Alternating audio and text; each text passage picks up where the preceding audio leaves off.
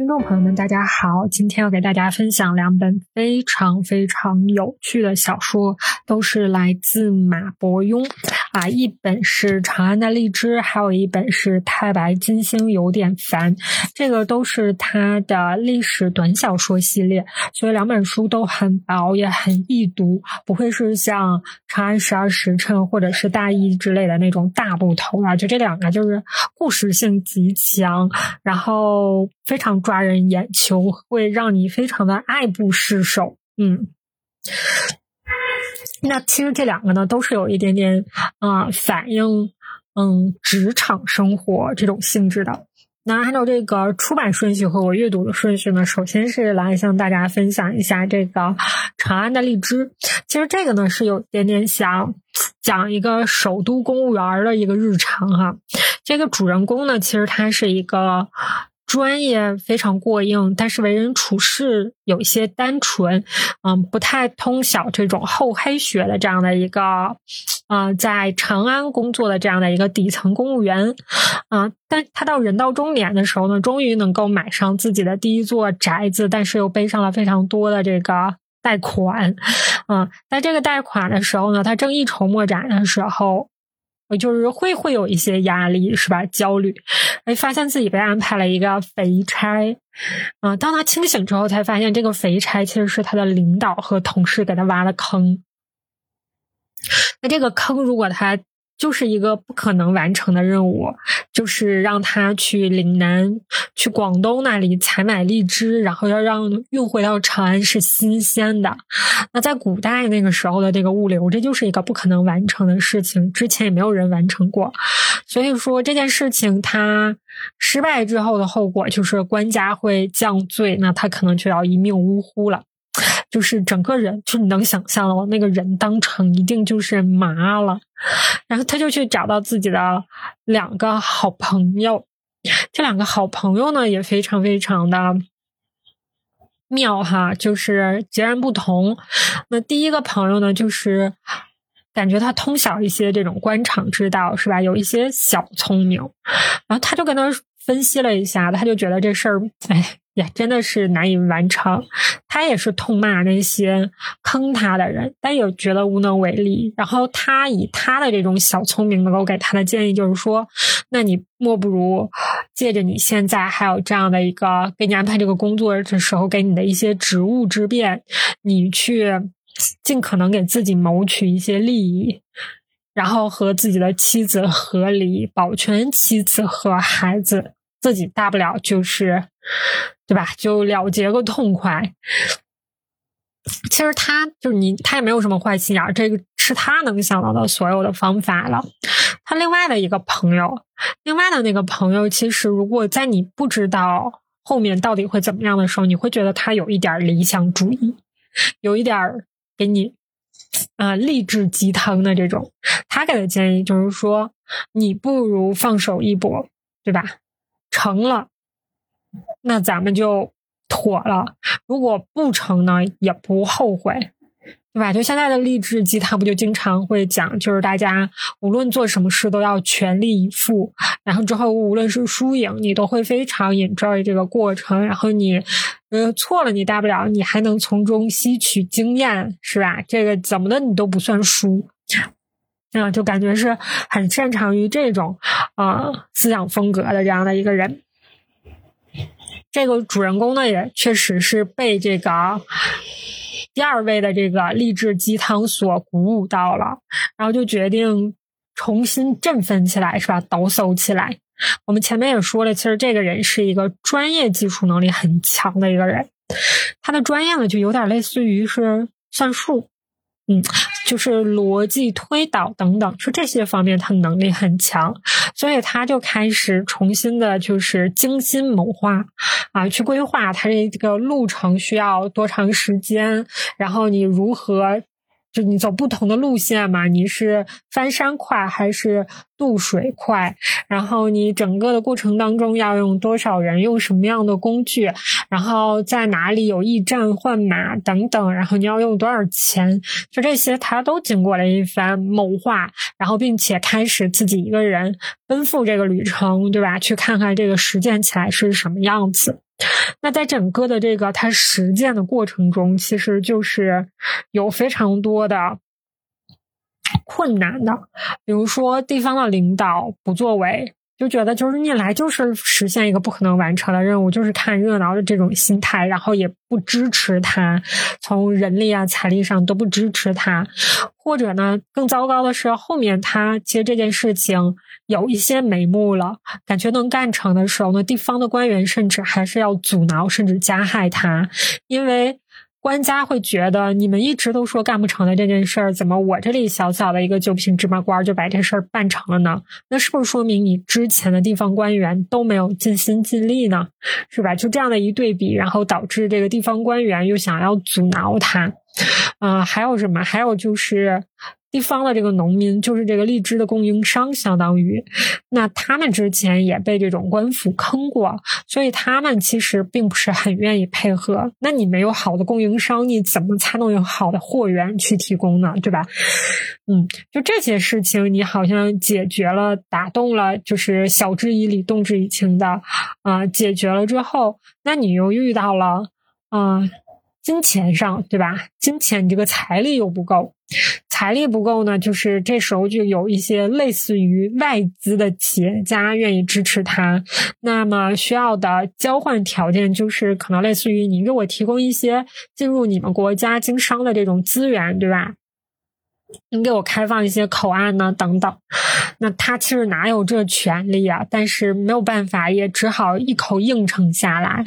那也是这件事情埋下了隐患。他后来就是受到了我说受到了一些阻挠嘛，然后上层也不给力，是他没有就是完全的兑现和这个外资。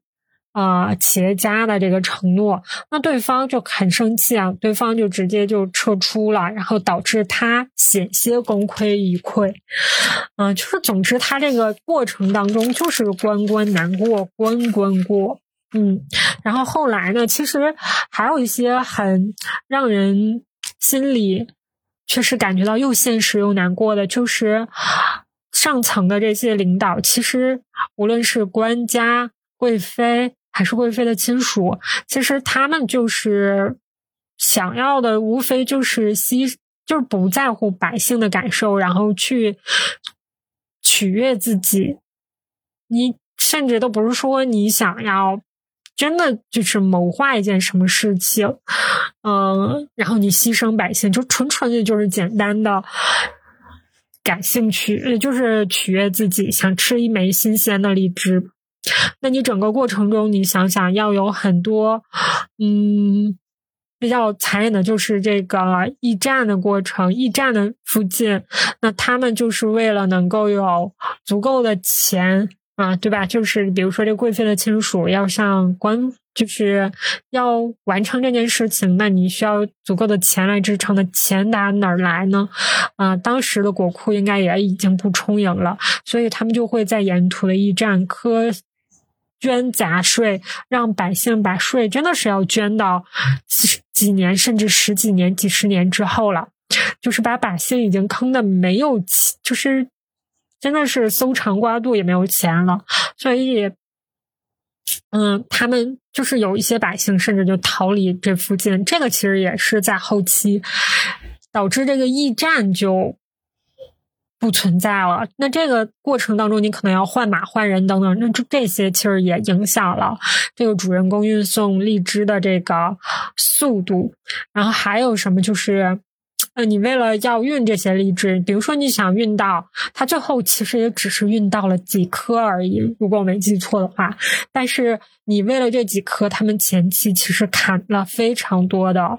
荔枝树，因为要保证这个荔枝最好，你还是要有一些这个枝芽在啊，你才能保证这个荔枝更新鲜。然后你为了尝试，你时间有限，你为了尝试你不同的路径到底哪一条能行，你必须得同时进发。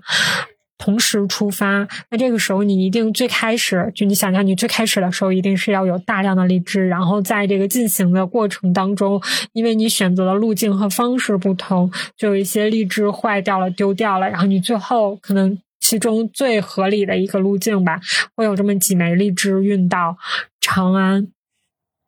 嗯，就是这样的一个过程。然后最后呢，这个主人公呢，虽然成功的把这个荔枝运到了长安，但是他还是因为过程当中，嗯，也不能算是得罪吧，就是，嗯，什怎么说呢？那你就当做是得罪吧，就是地方的官员啊等等，或者是几派势力之间的这个博弈啊，导致他要。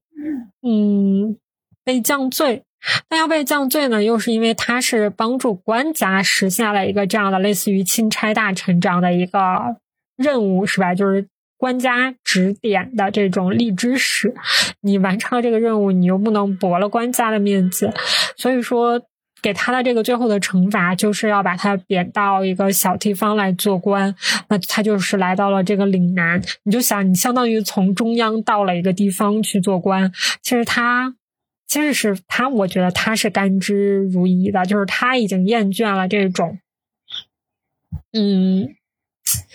怎么说呢？你虽然是全力以赴去做一件事情，但你其实最终为了那个目标，它并不是一个伟大的事业，而只是取悦一小部分当权者，纯纯的取悦。他他在这种取悦，甚至都不是这种说娱乐啊百姓的文娱项目，他只是为了这个当权者的。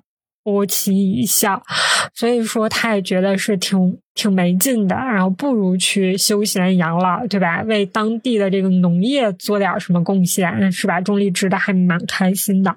其实我当时看到那里的时候，我觉得是两个感悟吧，就是一个我会觉得你为什么就是不如继续做官下去，对吧？就是这种良币驱逐劣币，也许你这样的官多一些，再多一些。对吧？你把这个官家的这个位，嗯，官员的这个位置占住了，就没有这些劣劣币再挤进来，也许整个的这个职场氛围就会发生改变。嗯，但我当时也想了，他在这个嗯晋升的过程中，他可能还是要难免有一些牺牲自己的底线，嗯，做一些不符合自己价值观的事情。就比如说前面的那个，你用卡荔枝啊，然后你用这种劳民伤财的去，啊。博博君一笑的这样的事情，我觉得他可能还是会做一些。没有办法，就如果你不做的话，你可能分分钟你就杀头了，哪还有下一步？嗯，两臂驱驱逐劣币的事儿。所以，就是我觉得是一件还挺有一点矛盾的事情。然后，另外一个其实很有感悟的，就是还是我我也是很喝这一套励志鸡汤的。嗯，就是他的那个朋友给的那个建议，就是你不如放手一搏去做这件事情，也许还有希望成功。我也还是很吃这一套的。嗯，就是这个是我当时读这部小说最大的一个感悟，就是大家非常推荐大家去读，就是它真的是可以让你，嗯，爱不释卷的这种，就是你打开了就会一直吸引你读下去，哪怕你已经猜到了这个可能是一个美好的结果，但你也想看他这一路是怎么做的，就如何是不断的发现困难，无。不断的被挑战，然后自己又如何，嗯嗯，就是平稳度过这一个一个的艰难险阻，嗯，挺有趣的，就是非常非常的推荐。